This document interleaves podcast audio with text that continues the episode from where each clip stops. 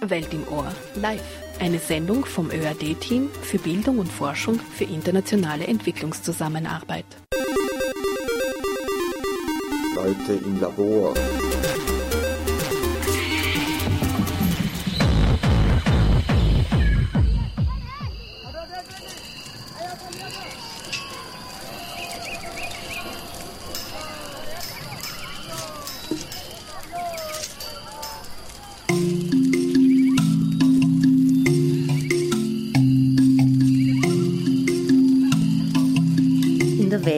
Uns hier in Europa umgibt, verstehen wir Krankheit, Verletzung und Verwundung meist in einem physischen, in einem körperlichen Zusammenhang, jedoch auch die Psyche, die Seele spielt in manchen Fällen eine große Rolle. Die Zugänge eines jeden Einzelnen zur Krankheit sind unterschiedlich, so wie auch die Heilungsansätze individuell verschieden sind. Manch einer schwört auf die Apparatemedizin, der andere wiederum auf alternative Heilmethoden. Von der Pflanzenheilkunde über die Hexerei bis zu Public Health, das ist das Thema der heutigen Ausgabe aus der Senderei Welt im Ohr, die von der Kommission für Entwicklungsforschung in Zusammenarbeit mit dem ORF Campus Radio gestaltet wird und zu der ich euch sehr herzlich begrüße. Meine Gäste heute Abend sind Frau Dr. Ruth Kutterleck, eine Medizinanthropologin, die zurzeit ein Peer-Projekt leitet, und zwar einen Masterlehrgang für Medizin, Anthropologie und internationale Gesundheit. Das Ganze findet in Uganda statt. Guten Abend. Guten Ruth, Abend. danke für dein Kommen ins Studio. Sehr gerne. Und Herr Professor Armin Prinz, ein Mediziner und Medizinanthropologe, Gründer der Ethnomedizinischen Gesellschaft. Guten Abend, Herr Prinz, danke für Ihr Kommen ins Studio. Guten Abend und danke für die Einladung. Die Musik ist heute von Saregama, von Folk, Folk Music, Yusuf Karembe und Freestyle Percussion Magic. Und am Mikrofon begrüßt euch Anna Brix.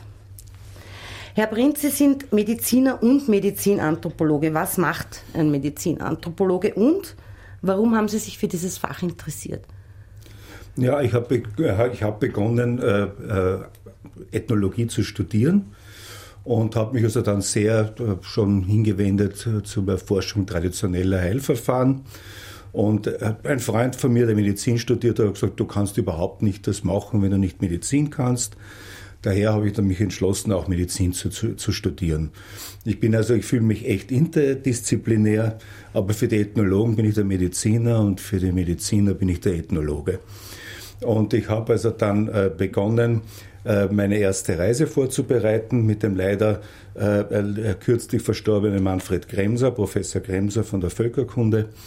Und äh, wir sind dann äh, nach, äh, in den Kongo gefahren, an die Grenze zum Sudan und zur Zentralafrikanischen Republik, zu dem äh, Stamm der Asande, um dort also unser Material für die Dissertation zu sammeln. Und haben Sie viel sammeln können? Wir haben sehr viel sammeln können. Es ist immer so, wenn man irgendwo ist, 14 Tage, glaubt man, man weiß alles. Wenn man irgendwo fünf Monate, sechs Monate ist, dann denkt man sich, na ja, einiges brauche ich noch. Und wenn man drei Jahre dort ist, dann weiß man, dass man nichts weiß. Und dann ist man am richtigen Weg. Ähm, Herr Prinz, seit wann gibt es denn das Fach Medizinanthropologie? Naja, es hat begonnen im deutschen Sprachraum als Ethnomedizin in Deutschland, also in Österreich eigentlich, das war ein, der, der Herr äh, Drobeck, ein, äh, auch ein Arzt und Völkerkundler, der Anfang der 50er Jahre den Begriff Ethnomedizin geprägt hat, der sich auch habilitieren wollte in diesem Fach, aber dann aufgrund von Quereleien anscheinend mit der damaligen Institutsführung äh, das Ganze aufgegeben hat. Er ist dann Facharzt für physikalische Therapie geworden. Und dann hat in Deutschland das Ganze eingesetzt, etwa zu Beginn der 70er Jahre, vor allen Dingen durch in, in Hamburg mit der Gründung der Zeitschrift Ethnomedizin bei äh, Joachim Sterli. Und äh, äh, dann äh, hat äh, eine Heidelberger Gruppe die Curare gegründet. Das ist also eine noch immer existierende Ethnomedizin-Zeitschrift in Deutschland, die also international einen sehr guten Ruf bereits hat. Sie haben ja auch eine ethnomedizinischen Newsletter herausgegeben. Ja, das ist leider, haben wir das müssen einstellen. Ich bin Flughafenarzt gewesen und der Flughafen hat mir das, den Druck gesponsert. Außerdem äh, haben wir so viel zu tun, dass die Arbeit für uns beide äh, über den Kopf wächst. Und wir haben jetzt uns überlegt, eventuell ein, ein, ein, ein Internetjournal herauszugeben darüber, aber momentan ruht das Projekt. Und äh, wie ist denn die Abgrenzung zur Medizin? Weil die Medizinanthropologie ist ja ein sozialwissenschaftliches Fach. Ja, ich würde sagen, die Medizin ist auch sozialwissenschaftlich. Also wir können, an sich ist ja die Medizin überhaupt keine Wissenschaft, sondern eine Kunst. Äh, es ist, äh, äh, ich streite nicht ab, dass die Anatomie oder, oder die Physiologie, dass das Wissenschaften sind, aber was ist eine Wissenschaft? Eine Wissenschaft ist eigentlich eine methodische Erkenntnisarbeit. Und der, der, der, der Vorsatz, ich möchte heilen, ist kein methodischer Ansatz. Ähm, Ruth, was ist das für ein Projekt, das du in Uganda leitest? Das ist äh, ein EPIR-Projekt, das wir im äh, Oktober letzten Jahres begonnen haben. Ähm, wir starten im September kommenden, äh, dieses Jahr, einen Masterkurs Medical Anthropology and International Health in Uganda, in Gulu. Das ist im, im, im Norden Ugandas, der bis vor wenigen Jahren noch Bürgerkriegsgebiet war. Die Gulu-Universität ist seit etwa zehn Jahren äh, dort, die, die medizinische Fakultät.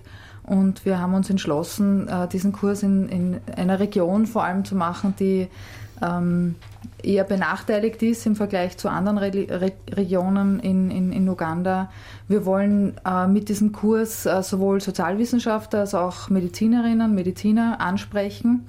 Ich wollte gerade fragen, wer da teilnimmt und welche Voraussetzungen da sind, um das Fach studieren zu können. Aber also es sind, äh, wie gesagt, Medizinerinnen und Mediziner können dieses Fach studieren, also die, die, die einen, ein Baccalaureat haben in Medizin, das gibt es ja in, in, in Afrika, da ist unser Afrika weit voraus. Und äh, solche, die eben Sozialwissenschaften studiert haben, also Soziologie, Kultur-Sozialanthropologie oder auch Politikwissenschaft. Und wir wollen in diesem Kurs äh, eben interdisziplinär arbeiten. Wir haben auch äh, Unterrichtende, die aus verschiedenen äh, Richtungen kommen, die sowohl Medizinanthropologen sind als auch Epidemiologen sind. Und uns ist eben äh, ein Punkt sehr, sehr wichtig, nämlich dass es ein Projekt ist, das äh, orientiert ist an den Bedürfnissen der Gemeinschaft dort. Und wie sind die Berufsaussichten derjenigen, die das Fach studieren oder die den Masterkurs besuchen? Ähm, die Berufsaussichten, so wie wir das heute erkennen können, es ist äh, der erste Kurs in Medizinanthropologie in ganz Afrika. Also wir werden sehen, wie das dann konkret aussehen wird. Aber wir haben äh, bis jetzt äh, schon recht viele Interessenten eigentlich. Wie viel? Weißt du das? Also es sind im, im Moment sind es etwa sieben bis acht Interessenten, die diesen Kurs dezidiert machen wollen. Wir, wir, wir haben jetzt erst diese äh, Werbung sozusagen ausgeschickt. Also wir hoffen, dass wir in etwa 25 bis 30 Bewerbungen bekommen und dann aus diesen Bewerbungen die besten 15 äh, heraussuchen können. Und ich denke mir, dass es gerade im Bereich äh, NGOs, also Non-Governmental-Organisationen, auch im Bereich von, von WHO, UNESCO, dass da ein sehr, sehr großer Bedarf ist für Medizinanthropologen, nämlich solche, die sowohl die Sprache der Medizin als auch die Sprache der Sozialwissenschaften verstehen. Herr Prinz, WHO, Stichwort. Sie waren und sind noch heute bei der WHO tätig. Stimmt ja, das? Ich, ich, bin Konsulent bei der WHO. Ja. Ich war das erste Mal äh, äh, im, äh, im Sudan, in Yambio, bei der Ebola-Epidemie äh, 2004. Äh, da, haben, da, hat mich die WHO hingeschickt, weil sie sich einige Sachen nicht erklären konnten. Was ich wollte noch ganz, Entschuldigung, darf ich kurz ja. unterbrechen? Und zwar möchte ich immer ganz zu, zu Beginn, wie sind Sie überhaupt dazu gekommen bei der WHO? Zu arbeiten? Weil ich, weil ich äh, den, den, den Referenten kennengelernt habe für äh, Infektionskrankheiten. Verstehe. Und der war also sehr interessiert, dass man das mit einbringt, also die Medizinanthropologie in diese Untersuchungen und in diese Hilfsprojekte. Aber es ist leider so gelaufen wie immer, dass also die die, die höheren Chargen bei der WHO, die lauter Mediziner sind, es nicht eingesehen haben, warum wir das eigentlich brauchen. Und es wurden dann, also das zweite Mal war ich ja jetzt dann äh, fast zwei Monate im Kongo, in Isiro, wo ja auch eine Ebola-Epidemie war. Und da haben sie mich auch erst sehr, sehr spät hingeschickt, nämlich da äh, zu einem Zeitpunkt, wo die Leute, die da hier von den äh, jungen äh, äh Leuten, da hier von den medizinischen Hilfsorganisationen bedrängt worden sind äh, wo die dann aber schon angegriffen worden sind mit Steinen und Macheten und dann hätte ich sollen diese Situation entschärfen. Und haben Sie das gemacht? Ich habe es ein bisschen machen können, weil ich sehr gut bekannt dort bin. Aber es war eben so, dass die die gleichen Fehler, den ich äh, schon ihnen angekreidet habe in, im Sudan, dort wieder gemacht haben. Äh, sie haben äh, begonnen, also wie die Rambos in die Gehöfte einzufallen und haben also die Verdachtsfälle oder die tatsächlichen Fälle in Plastiksäcke verpackt und in die Quarantänestation gebracht haben ihnen die Kleidung verbrannt, haben ihnen die Matratzen verbrannt, haben ihnen zum Teil sogar die Häuser verbrannt. Vollkommen unnütze Sachen, weil äh, das Ebola-Virus ist ein sehr empfindliches Virus. Wenn man alleine die Kleidung in die Sonne legt und vielleicht dann mit Handschuhen, mit Seife wascht, ist das alles in Ordnung. Und Kleidung ist für die Leute ein Teil ihres Körpers. Und äh, niemand will etwas von seinem Körper freiwillig hergeben, weil das auch eben für magische Praktiken gegen ihn verwendet werden kann. Und das zweite Problem waren diese Quarantänestationen, die sie jetzt Centre de Traitement genannt haben. Also das ist nur eine andere Bezeichnung. Wenn da drin jemand war, hat er praktisch keinen Kontakt mehr mit seinen Verwandten gehabt.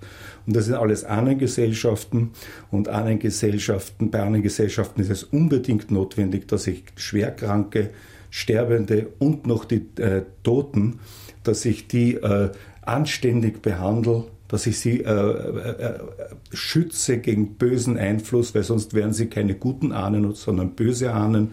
Und böse Ahnen äh, würden dann mein Leben ganz, ganz schwer beeinträchtigen.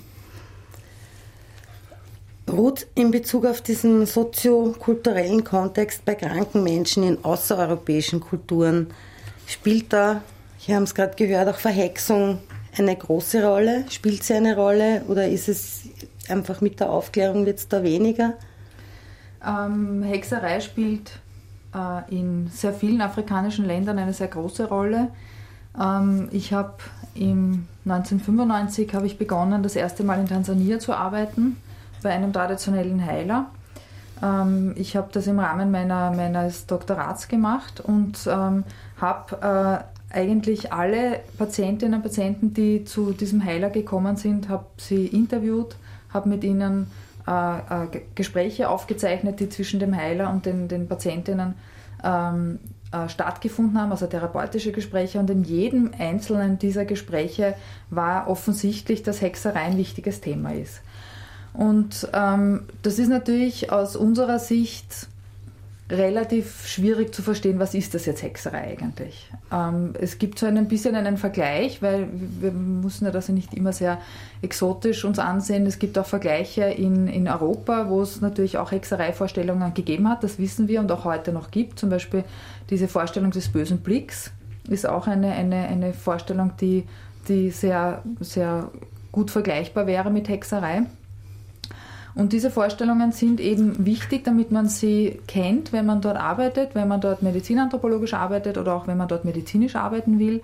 Dann muss man einfach wissen, dass es diese Vorstellung gibt und wie die Patientinnen und die Patienten darauf reagieren oder auch wie die Angehörigen darauf reagieren. Und ist Verhexung nicht auch so ein bisschen ein, ein, normatives System, mit, wo bestraft wird oder auch mit Sanktionen gedroht wird und ja, ganz sicher. Wo, also es ist, es ist an sich, wo die Leute einfach auch ja. gehandelt werden von von der Gesellschaft, sozusagen ja. als Kontrollinstrument. Ja. ja. ganz sicher. Das ist, ist sicher auch ein Aspekt.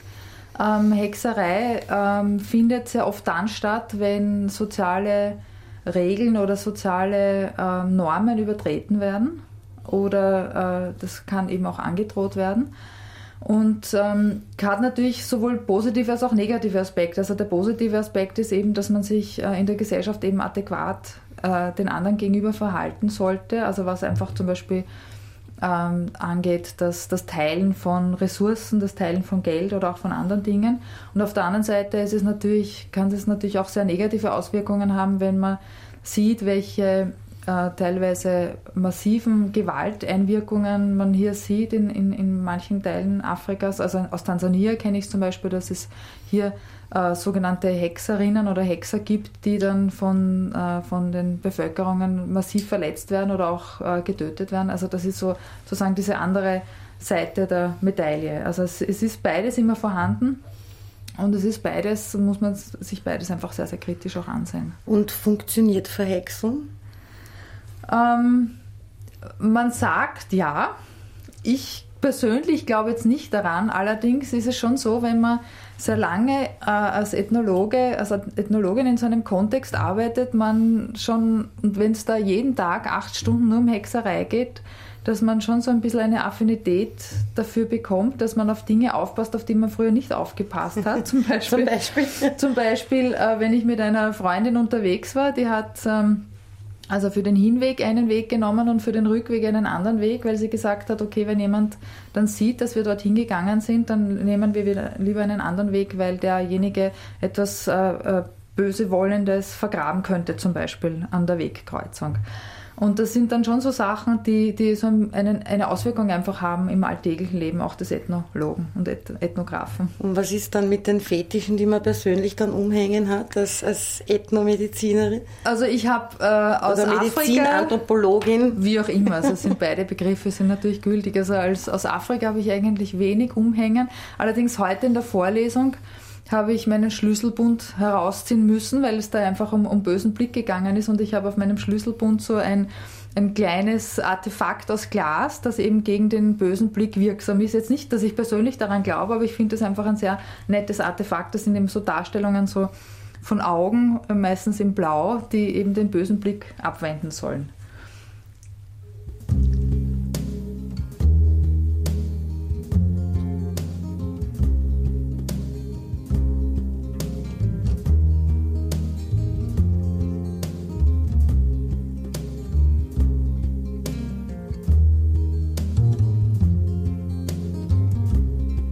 Yatandu ambaji gaw ibo benge ambaji yatandu gaw ibo be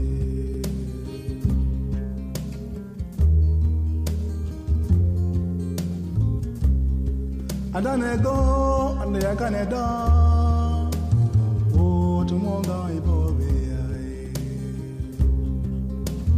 o o tumo gaw ibo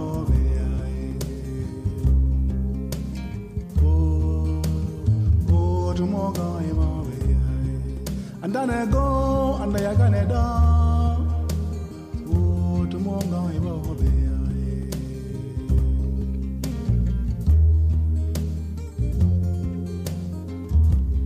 andale go binene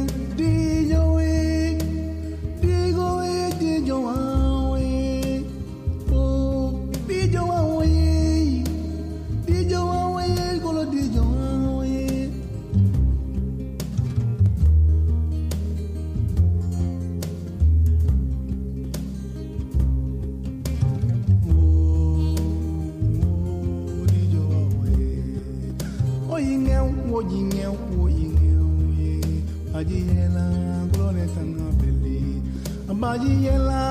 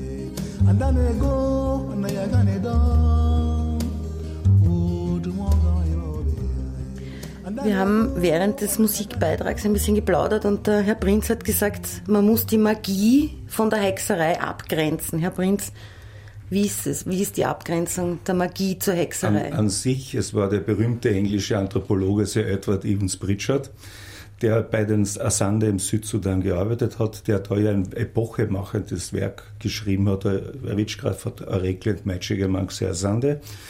Der war Ende der 20er, Anfang der 30er Jahre dort und der hat es also eine wunderbar dargestellt. Es ist einfach so, dass die Hexerei etwas ist, das eingeboren ist. Das muss der Mensch nicht einmal wissen, dass er das hat. Und er braucht keine Gegenstände dazu. Und äh, magische Praktiken sind erlernbar. Das ist einfach, das heißt auch von der Magie, vom Können abgeleitet. Hm? Und äh, das kann eigentlich jeder lernen. Und alles, was also irgendwie mit, mit, mit, mit äh, Gegenständen zu tun hat, also das berühmte Pupperl, in das hineingestochen wird, das ist eine magische Praktik, also nicht Hexerei. So, die Hexerei braucht keine Gegenstände. Und das ist in manchen Gebieten ein bisschen durcheinander und äh, ineinander verwoben gewesen, vor allen Dingen auch in Mittelamerika und Südamerika. Aber in Afrika, in vielen Gebieten wird da hier noch streng getrennt. Und äh, gerade wenn ich wieder auf diese Ebola-Inisierung zurückkommen darf, es wurden also dann äh, diese beiden Praktiken immer dann von einem Stamm wurde die magische Praktik als Ursache gesehen und vom anderen Stamm wurde die, wurde, wurde die Hexerei als ursächlich gesehen. Und äh, eben, wie gesagt, äh, es ist eigentlich alles, was sich in einem, in, mit einem gewissen Ritual durchführe, in der festen Überzeugung, irgendetwas in meinem Sinn zu verändern, ist eigentlich magische Praktik. Also im, im, äh, streng genommen ist jede therapeutische Behandlung bei uns auch bezeichnender Magie behaftet. Denken Sie nur, dass äh, äh, der, der Arzt hat gelernt, wenn er dieses Medikament nimmt, dann ist er fest überzeugt, dass das Ganze funktioniert. Und dann kommt es zu diesem doppelten Placebo-Effekt, auch wenn es nicht funktioniert. Es wird der Placebo-Effekt bei uns immer beim Patienten gesucht. Der ist aber auch beim Arzt. Wenn ich überzeugt bin als Arzt, ich habe ihm was Gutes gegeben, sehe ich am nächsten Tag die Symptomatik schon viel besser. Und dieser Optimismus, der, äh, der, der greift dann auch auf den Patienten über. Und die beiden schaukeln sich auf. Und das ist sicher ein ganz ein schönes äh, Beispiel, wie einfach äh, es ist, durch eine ganz gewisse Anwendung von, von, von Sachen äh, positiv zu wirken. Sie können ja bei uns auch die, die, die Farbmagie. Ja, bei den Medikamenten. Ne? Alles, was für Food fürs Herz und fürs Blut ist, das wird rot und alles, was gut für die Atmung ist, ist grün. Alles, was gut für Schlafen ist, ist blau. Alles, was gut für die Leber ist, ist braun und so weiter. Also das, das sind schon Sachen, die also eben überall hineinspielen. Und äh, da wird immer unterschieden zwischen schwarzer Magie und weißer Magie. Die gibt es nicht, diesen Unterschied. Die gleiche Praktik kann einmal wenn sie negativ ist und verboten ist, weil sie eben äh, schädigend ist, kann sie schwarz sein und wenn sie nicht, äh, wenn, wenn, wenn sie da ist, um etwas zu verbessern, dann kann sie weiß sein. Und da gibt es also immer wieder Beispiele, dass, äh, die ich jetzt da hier nicht erwähnen möchte und kann. Oder doch? Ja, natürlich, gerne. Ja. Es gibt bei der Nasande zum Beispiel die, die Möglichkeit für einen Mann, beim Geschlechtsverkehr magische Substanzen in der Vagina der Frau hineinzubringen, die einen anderen Mann, der mit dieser Frau schläft, krank macht. Das ist weiße Magie, wenn es die Ehefrau ist und die mich von Nebenbuhler schützen will. Und das ist schwarze Magie, wenn es die Frau von einem anderen ist und ich den Ehemann treffen will. Ja.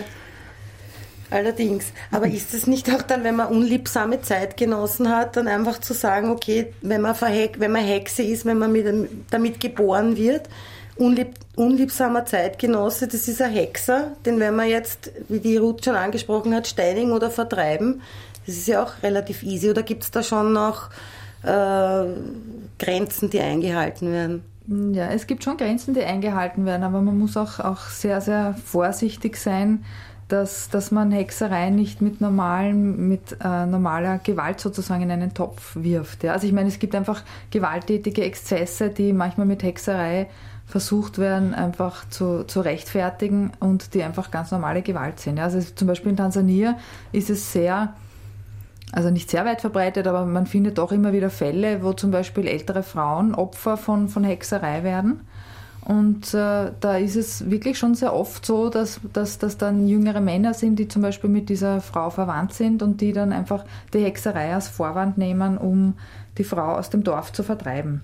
Und das ähm, kann natürlich auch vorkommen. Also die sagen also diese, dann, das ist eine Hexe. Das ist eine Hexe und sie muss aus dem Dorf weg, wenn sie nicht äh, Schaden nehmen will. Gibt es da kein Regulativ, wo dann irgendwer sagt, naja, aber so easy geht das auch dann wieder nicht? Es gibt natürlich das Regulativ der Gemeinschaft, ähm, die, ähm, wenn sie stark genug ist, die sicher auch eingreifen wird. Ähm, aber ein Regulativ von Polizei oder von, von anderen Organen, öffentlichen Organen, darf man sich in, in solchen Ländern halt nicht erwarten, weil die einfach, äh, einfach die Legislative nicht sehr, sehr stark vertreten ist und wenn sie vertreten ist, sehr äh, korruptionsanfällig ist. Ja. Herr Prinz, Sie haben gesagt, äh, im Kongo war es ganz wichtig, einen Medizinanthropologen zu schicken, weil der die Mediziner quasi beschützt hat vor den, vor den Indigenen oder wie, wie, wie ist das abgegangen?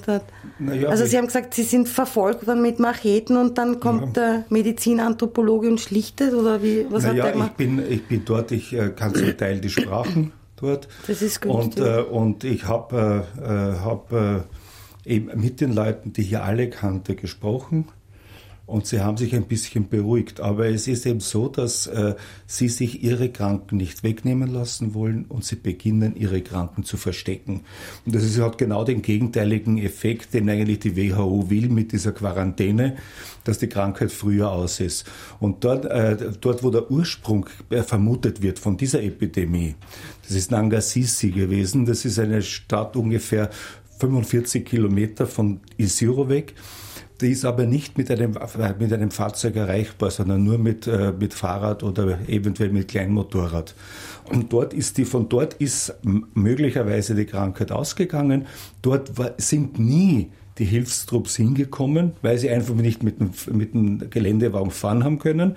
Dort äh, haben die Leute weiter auch diese kleinen medizinischen Versorgungseinheiten in Anspruch genommen und äh, die, die ganze, äh, die, wir wissen also, wie viele Tote ungefähr dort waren. Und, äh, die, aber die ganze Epidemie war 14 Tage früher aus, wie dort, wo sie die Quarantäne gemacht haben. Aber das wollte die WHO nicht hören. Und äh, in, äh, in, in Isiro und dort, wo die, wo die, wo die Kranken sozusagen äh, requiriert worden sind, dort haben die äh, Konsultationen in den Krankenhäusern und in den Gesundheitsstationen für interne Fälle sind auf 5% zurückgegangen, weil alle Angst gehabt haben, dass sie in den Sack hineinkommen und in Quarantäne kommen. Ja, schrecklich.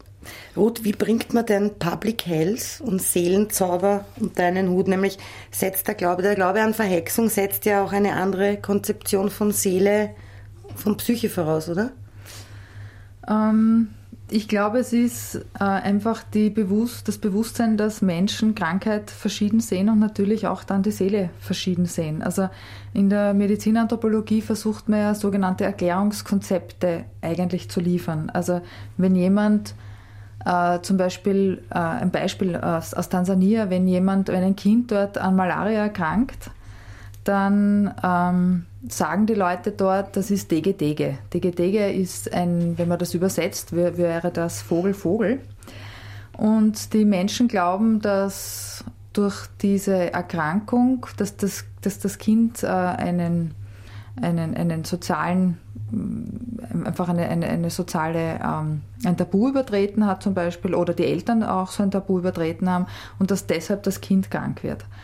Ähm, diese DGD gibt es zwar bei Kindern und es wird gesagt, es steht irgendwie in Verbindung zu Malaria, aber so eine richtige äh, äh, biomedizinische Erklärung ist, wäre Malaria auch nicht. Also um das einfach zu wissen, wenn, wenn, wenn jemand erkrankt, wenn jemand ein Kind zum Beispiel fieberhaft erkrankt und die Menschen dazu sagen, das ist Dege-Dege, muss ich als Mediziner wissen, dass das nicht gleichzeitig einfach Malaria sein muss unbedingt.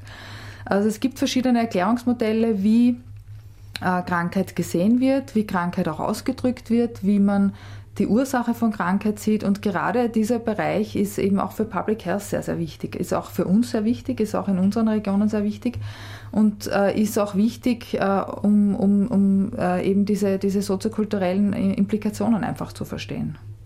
Interagieren die Heiler mit den Medizinern oder gibt es da eher so ein bisschen, der eine macht es besser als der andere oder gibt es da also es hängt von der Region ab. Es gibt natürlich sehr handfeste Konkurrenzverhältnisse. Konkurrenz war das Wort natürlich gerungen. Und ähm, also zum Beispiel in, in einem Krankenhaus in Tansania, in Ilembula, ist es so, dass, dass das ein, an sich ein sehr, sehr gutes Missionsspital ist, wo sehr gute äh, Ärztinnen und Ärzte arbeiten und sehr gutes Pflegepersonal, die an sich sehr, sehr gut ausgestattet sind.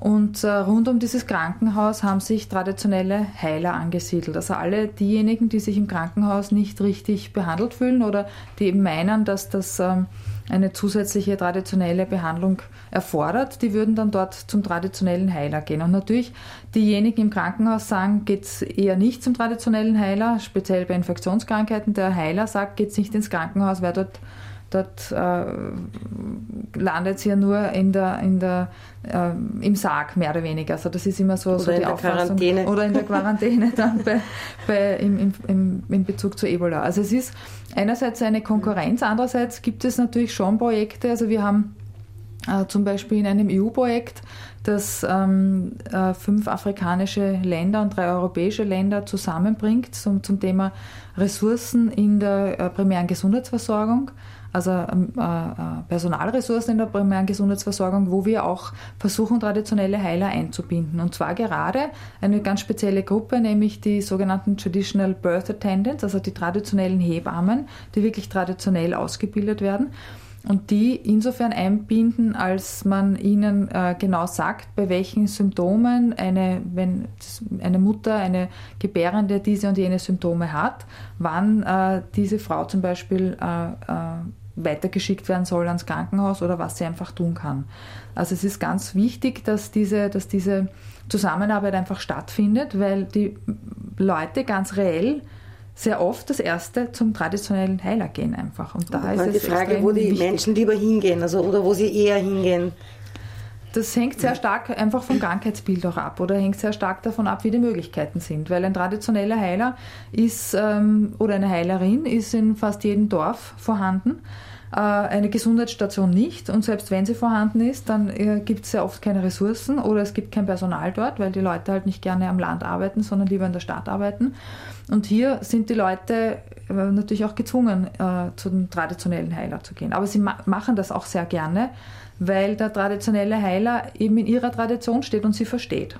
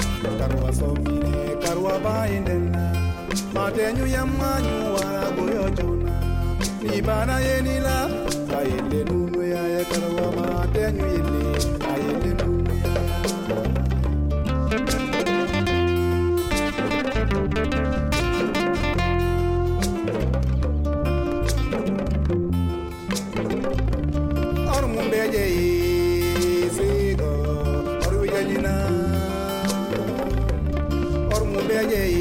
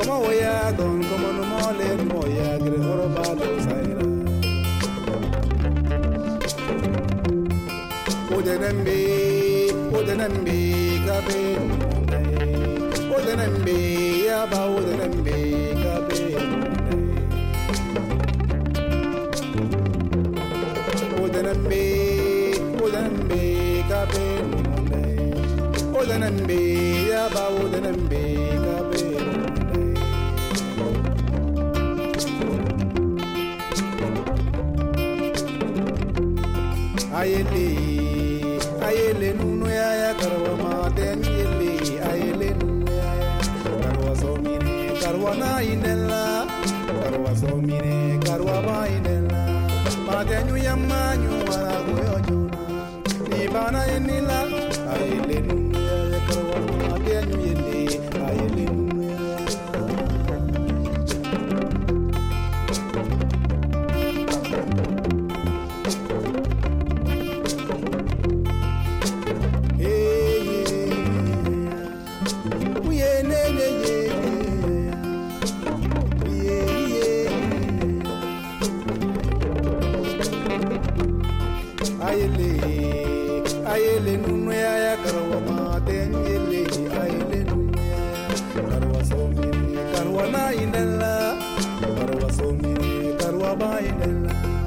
ma den yu yamanyu wala go yo juna ni bana yenila ayele nunu ya karwa ma den yele ayele ya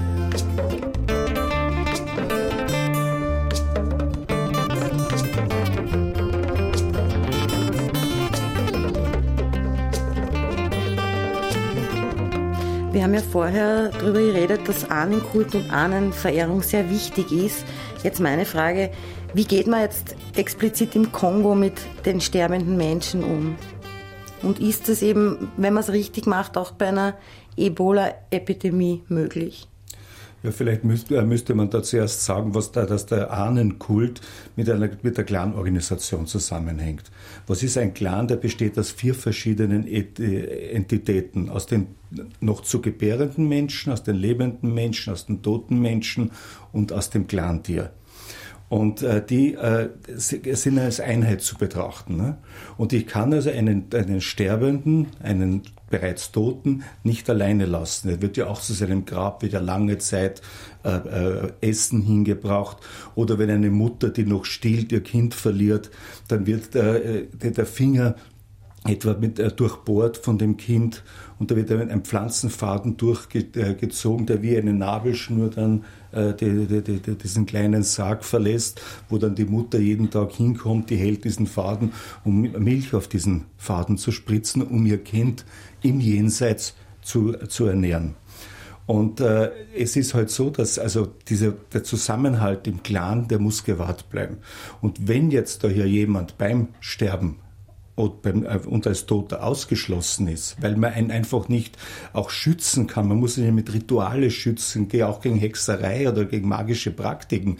Und wenn man das nicht macht, dann wird eben ein böser Ahne, der ausgeschlossen ist, aus seinem Clan sich ausgeschlossen fühlt und der wird dann seine Nachkommen also äh, Unglück bringen.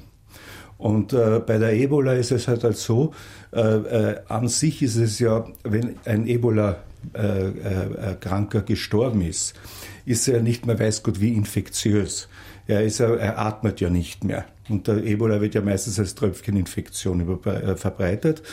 Er wird natürlich auch durch Körpersekrete. Die habe ich schon da. Aber wenn ich den, äh, diejenigen Leute, die diesen Toten da hier behandeln, mit einem kleinen äh, Schutzanzug, der nicht viel kostet, und äh, entsprechende Handschuhe versorge, dann könnten die diesen Kranken selbst äh, beerdigen. So ist es aber so, dass da hier dann diese, diese, diese Leute aus der Quarantänestation den, äh, unter Abschreckung der Leute den, äh, den, den Verstorbenen ins Grab hineingeben und die Leute dürfen erst hin, wenn ein halben, halber Meter Erde darüber ist. Und im Sack und ich glaube, das ist ja auch, das ist ja auch ein Wahnsinn. Ne? Naja, sie haben dann schon einen, einen Sarg, Aber äh, das ist, habe ich immer wieder in, gerade in Zentralafrika gesehen, der, Sarg, der Sarg hat keinen Deckel, der ist offen.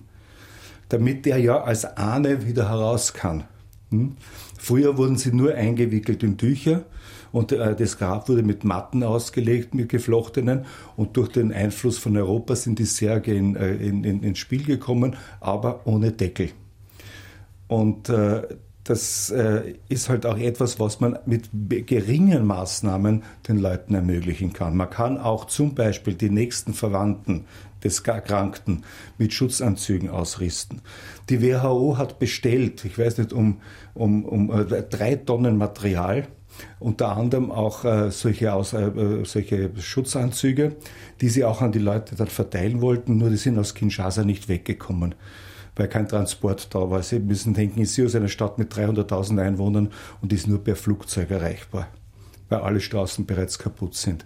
Und das wäre halt die Lösung gewesen. Und wir haben nach dem, nach dem, äh, nach dieser, dieser, diesem äh, Fiasko, das sie gehabt haben in Sudan, im Südsudan, in Yambio, äh, 2006 eine Konferenz in Paris im Institut Pasteur gehabt. Und da wurden diese Richtlinien mit der WHO besprochen und auch von der WHO akzeptiert. Aber dann, 2012, äh, haben sie es einfach nicht mehr gewusst und haben wieder, wir haben gesagt, es muss immer ein entsprechender Medizinanthropologe mit dem Emergency Team mitfahren, der die Gegend kennt. Und das ist also nicht gemacht worden. Und dann kommt man immer hinten nach, ja, wir brauchen jetzt jemanden, der die, die Leute beruhigt, wo also die Leute schon so aufs, aufgebracht sind. Mhm. Ich bin auch mit Steinen beworfen worden hm? von, von, von jungen äh, Buben. Also das ist wirklich, also wenn man da hier solche Eingriffe macht, muss man wissen, was man tut. Wie ist denn das möglich dann in, in, so einem, in so einem Clan, einfach wenn wirklich viele Leute sterben, wie 50, 60 oder, oder 40, 50 nein, nein, auf einmal? War, oder? Nein, das war in Gesamt Isiro, waren die bekannten, Tod, äh, die bekannten äh, Fälle waren ungefähr 75 oder 78 und das war eine so unter Anführungszeichen harmlose Ebola-Epidemie. Es sind nur 50 Prozent gestorben, also 35 Tote. Äh, weil in anderen Gebieten, zum Beispiel in Uganda, die letzte waren 95. Ja. Und besonders in Gebieten, wo sehr viele HIV-Positive sind, mhm. dort äh, wütet sie noch viel Ärger. Und, äh, und, aber die Dunkelziffer ist unheimlich hoch weil die Leute ja ihre Kranken verstecken. Draußen, die, die, die kommen, nehmen sie aus den Gehöften heraus, bringen sie den Wald hinaus, machen temporäre Hütten aus Laub und Ähnlichem. Nur damit sie ja nicht weggenommen werden ihnen. Und äh, das hätte man halt verhindern können, wenn man von Anfang an erstens ist es notwendig, dass man mit den traditionellen Autoritäten einmal Kontakt aufnimmt. Das heißt mit, mit den Chefs, mit, den Alten, mit dem Rat der Alten, mit den einflussreichen Leuten und mit denen das Ganze bespricht. Und mit diesen gemeinsam und eben auch mit den traditionellen Heiler, weil die da natürlich unheimlich dagegen arbeiten, soll man dann die Betroffenen aufsuchen und ihnen die Situation erklären. Und das ist überhaupt nicht gemacht worden. Ja.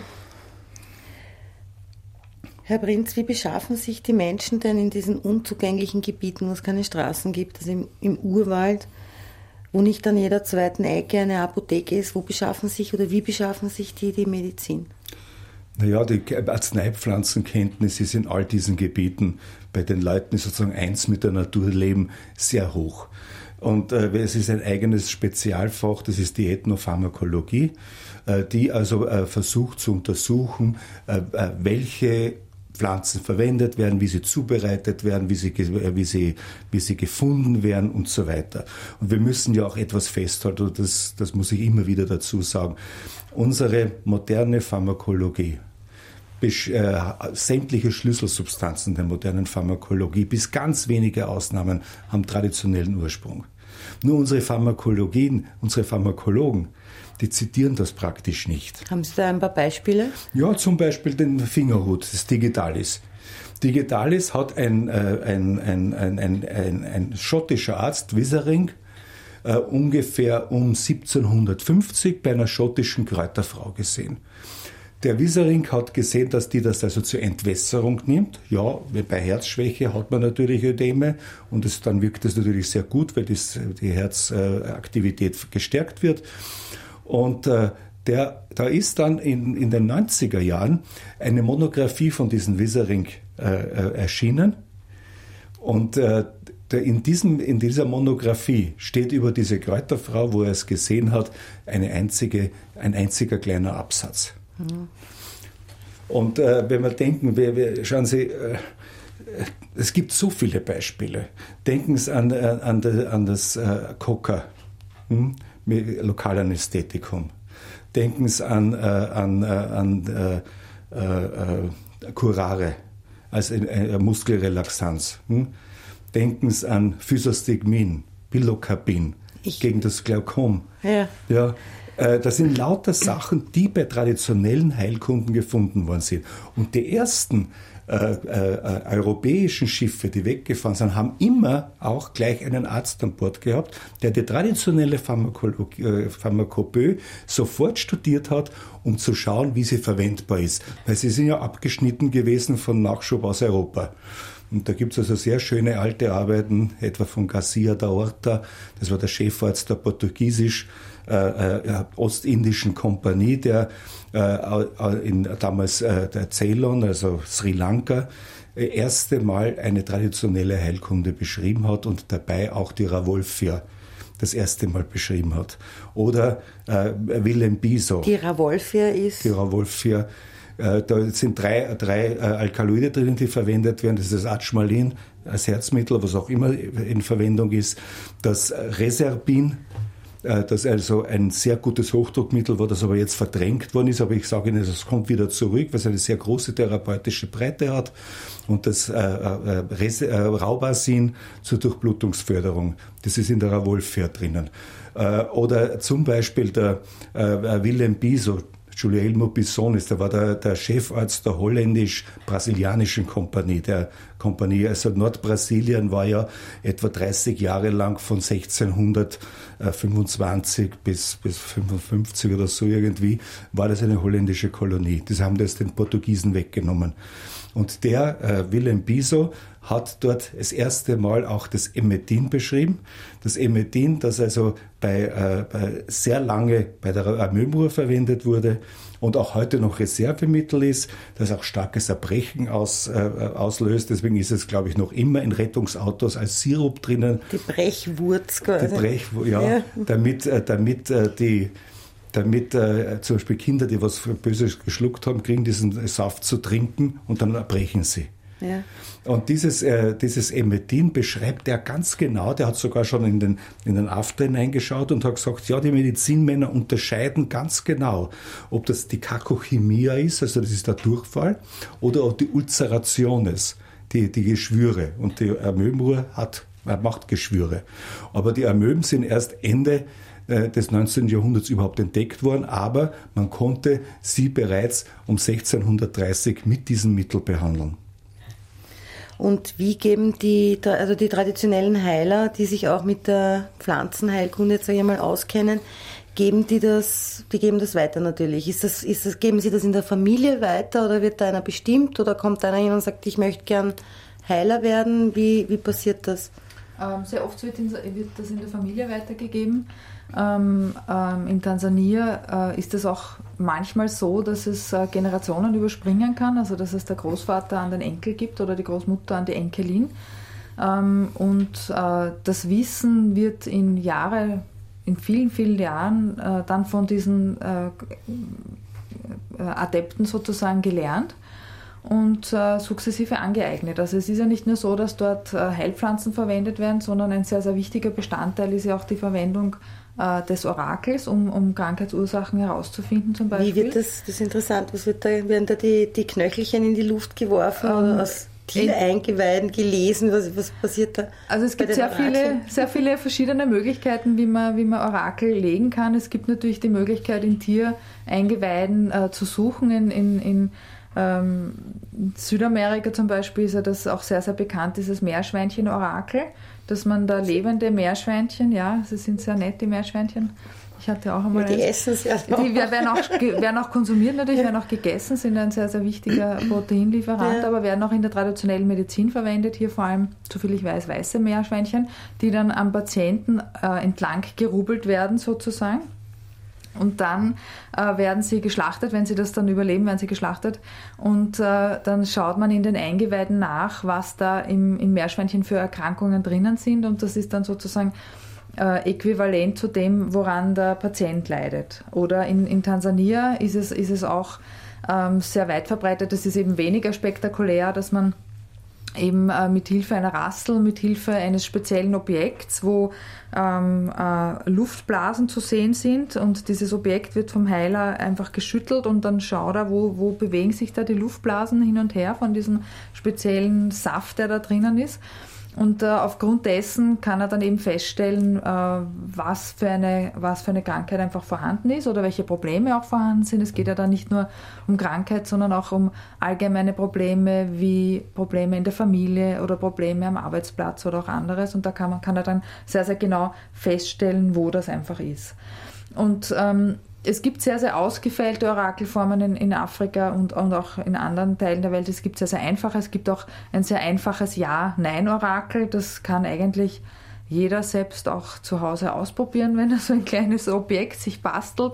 Das ist ein sogenanntes Reibeorakel dass man sich einfach an, anfertigen kann. Also in, in, äh, bei dem Heiler, bei dem ich längere Zeit gearbeitet habe, war das eben so eine halbe äh, Fruchtschale, die am, am, Boden entlang gerieben wird mit einem ohrenbetäubenden Quietschen. Also wenn man das nicht macht, sollte man das eher vermeiden. Äh, und, und äh, da wird einfach an die Ahnen immer eine Frage gestellt. Zum Beispiel die Frage, äh, diese Patientin kommt zu mir her, kann ich dieser Patientin helfen? Und dann rubbelt er da entlang mit diesem, mit diesem Gerät und sobald das Gerät zum Stocken anfängt, ist das sozusagen das Ja. Und dann kommt die nächste Frage und das kann sich, das kann sich über, über viele, viele Stunden auch ziehen und immer wieder kommen die Patienten und versuchen auf diese Art und Weise eben beim Heiler Hilfe zu holen oder zu suchen. Wird in Ihrem Masterlehrgang auch diese Pflanzenheil, also in deinem, du, in deinem äh, Masterkurs auch die, die Pflanzenheilkunde gelehrt, weitergegeben? Ähm, wir werden einen Teil darin schon auch haben, der sich ein bisschen mit Pflanzen beschäftigt. Ähm, was für uns allerdings wichtiger ist und auch für diese Region, glaube ich, wichtiger ist, dass dass, äh, dass wir äh, auch Ernährungsanthropologie äh, da enthalten haben, weil es einfach auch äh, in dieser Region auch sehr viele Unterernährungen gibt, beziehungsweise gibt es auch ähm, Erkrankungen, die offensichtlich mit, mit Unterernährung irgendwie zusammenhängen. Zum Beispiel gibt es in Gulu eine Erkrankung, die sich nennt Nodding Disease wo man, äh, das ist, äh, man weiß einfach nicht, wie die, wie die Ursache ist dieser Erkrankung. Man hat sehr viele äh, Erkrankungsursachen bereits ausschließen können. Also es sind weder Viren noch Bakterien noch Prionen. Und äh, die Symptome sind, sind äh, dass die Kinder einfach sehr, sehr stark regredieren, dass sie im, im, im, im Alt, also wenn sie älter werden, dass sie, dass sie, wenn sie älter werden, dass sie, dass sie geistig einfach äh, äh, äh nicht mitkommen mit den anderen Kindern, dass sie auch körperlich regredieren. Und äh, da weiß man einfach nicht, wie das ähm, was da die Ursache ist, aber man weiß und man kann sehr, sehr schön auch erkennen, dass die, die, ähm, die Gabe von zum Beispiel von äh, Proteinen, von Milch zum Beispiel die Symptome sehr, sehr gut mhm. bessern kann. Also hier in diesem Fall wäre für uns die Ernährungsanthropologie dann doch wichtiger als die Ethnopharmakologie. Ja. ja, wir sind leider schon am Ende der Sendezeit angelangt. Ich danke meinen Gästen für das Kommen ins Studio. Danke. Ich Ruth. danke Ihnen. Danke, Herr Prinz fürs Kommen und ich wünsche noch einen schönen Abend.